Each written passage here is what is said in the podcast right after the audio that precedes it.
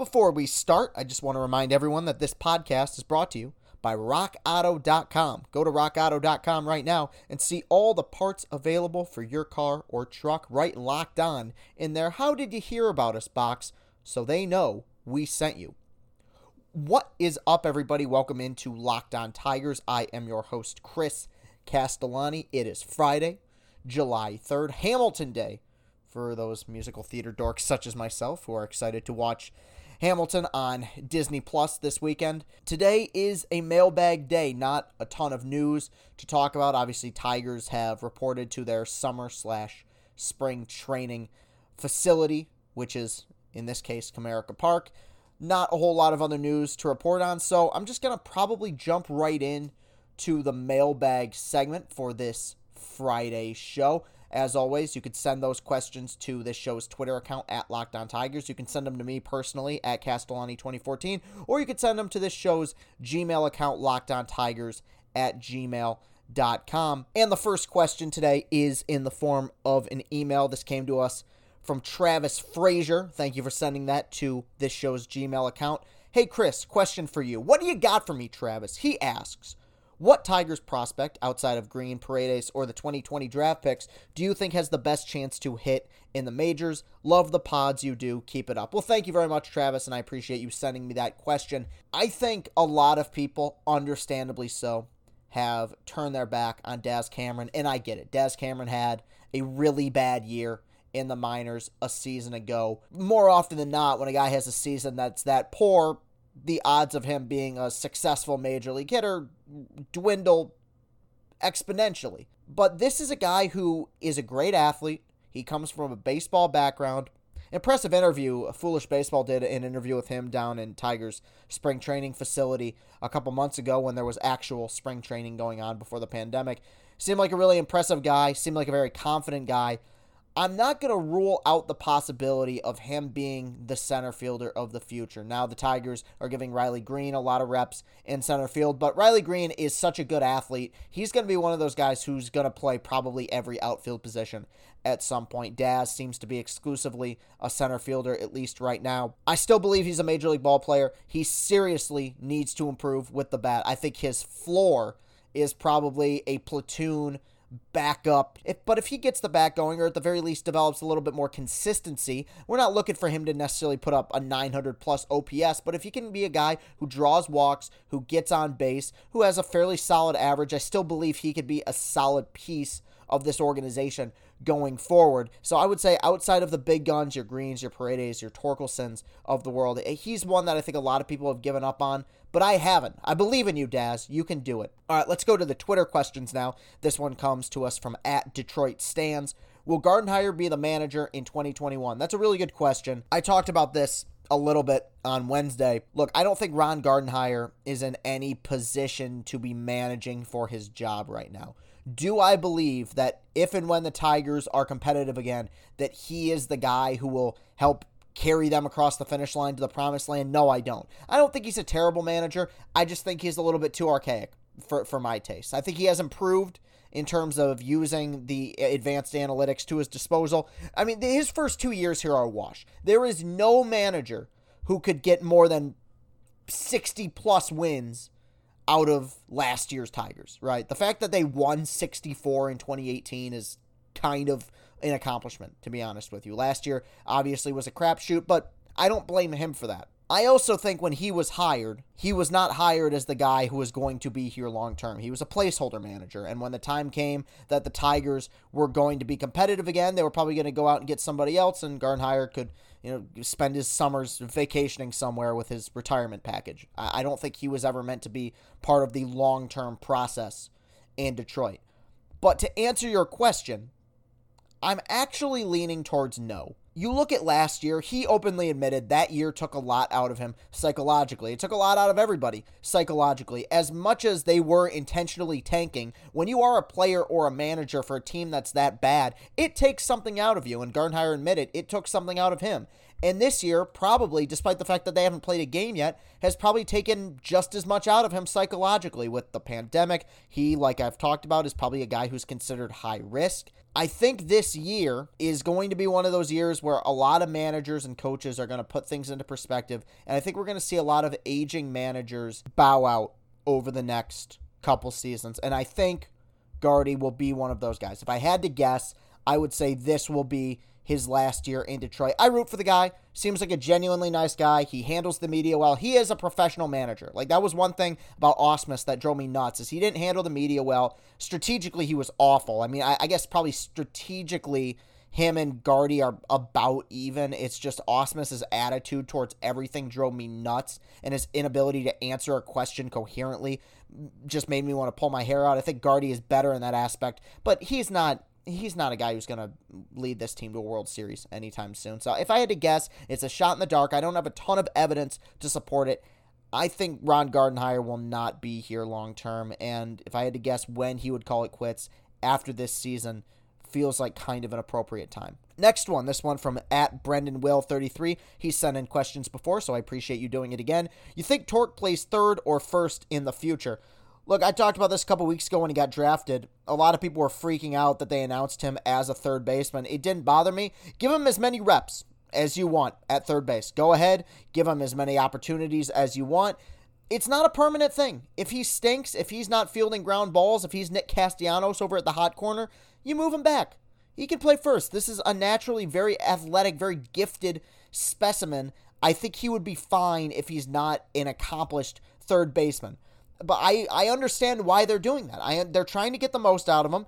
And defensively, you get more out of a good defensive third baseman than you do out of a good defensive first baseman. It's just a fact. Look look at the analytics, look at defensive runs saved. The best defensive third basemen in baseball are far more valuable to their team than the best defensive first baseman. I say give it a shot, and you know what? I, I do think he will be the third baseman going forward. I think they've scouted him enough. I think they've analyzed him enough. I think if they really didn't feel like he was capable of playing third base at an average to high level, I don't think they would have drafted him as a third baseman. So I think he's going to be the third baseman of the future going forward.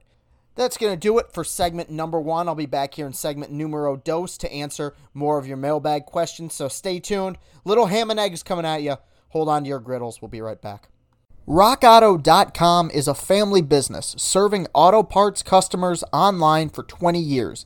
Go to rockauto.com to shop for auto and body parts from hundreds of manufacturers. They have everything from engine control modules and brake parts to tail lamps, motor oil, and even a new carpet. Whether it's for your classic or daily driver, get everything you need in a few easy clicks delivered directly to your door. The rockauto.com catalog is unique and remarkably easy to navigate. Quickly see all the parts available for your vehicle and choose the brands, specifications, and prices you prefer.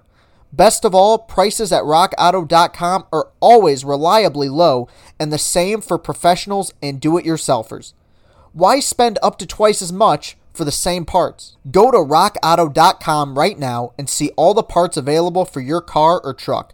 Write locked on in their How Did You Hear About Us box so they know that we sent you.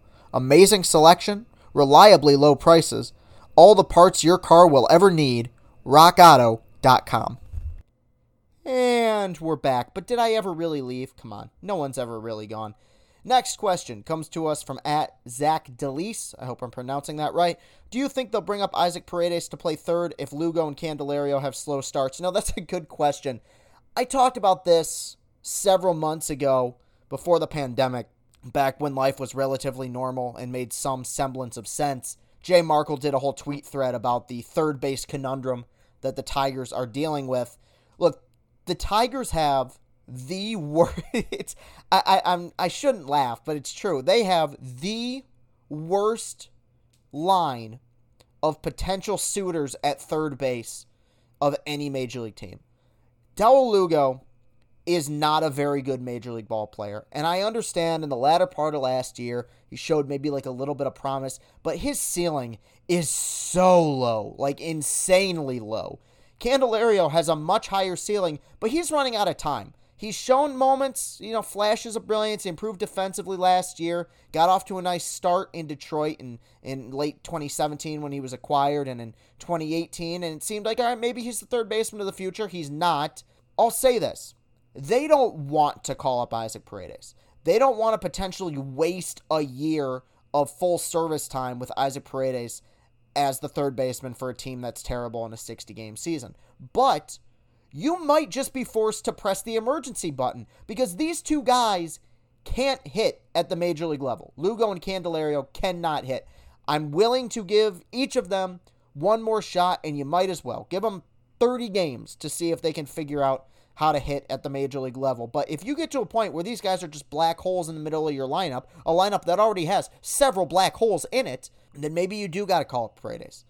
Now, the other thing you run into as well, you know, you're probably going to play Paredes at third for now, but big picture here, what do you do when Torkelson gets the call up?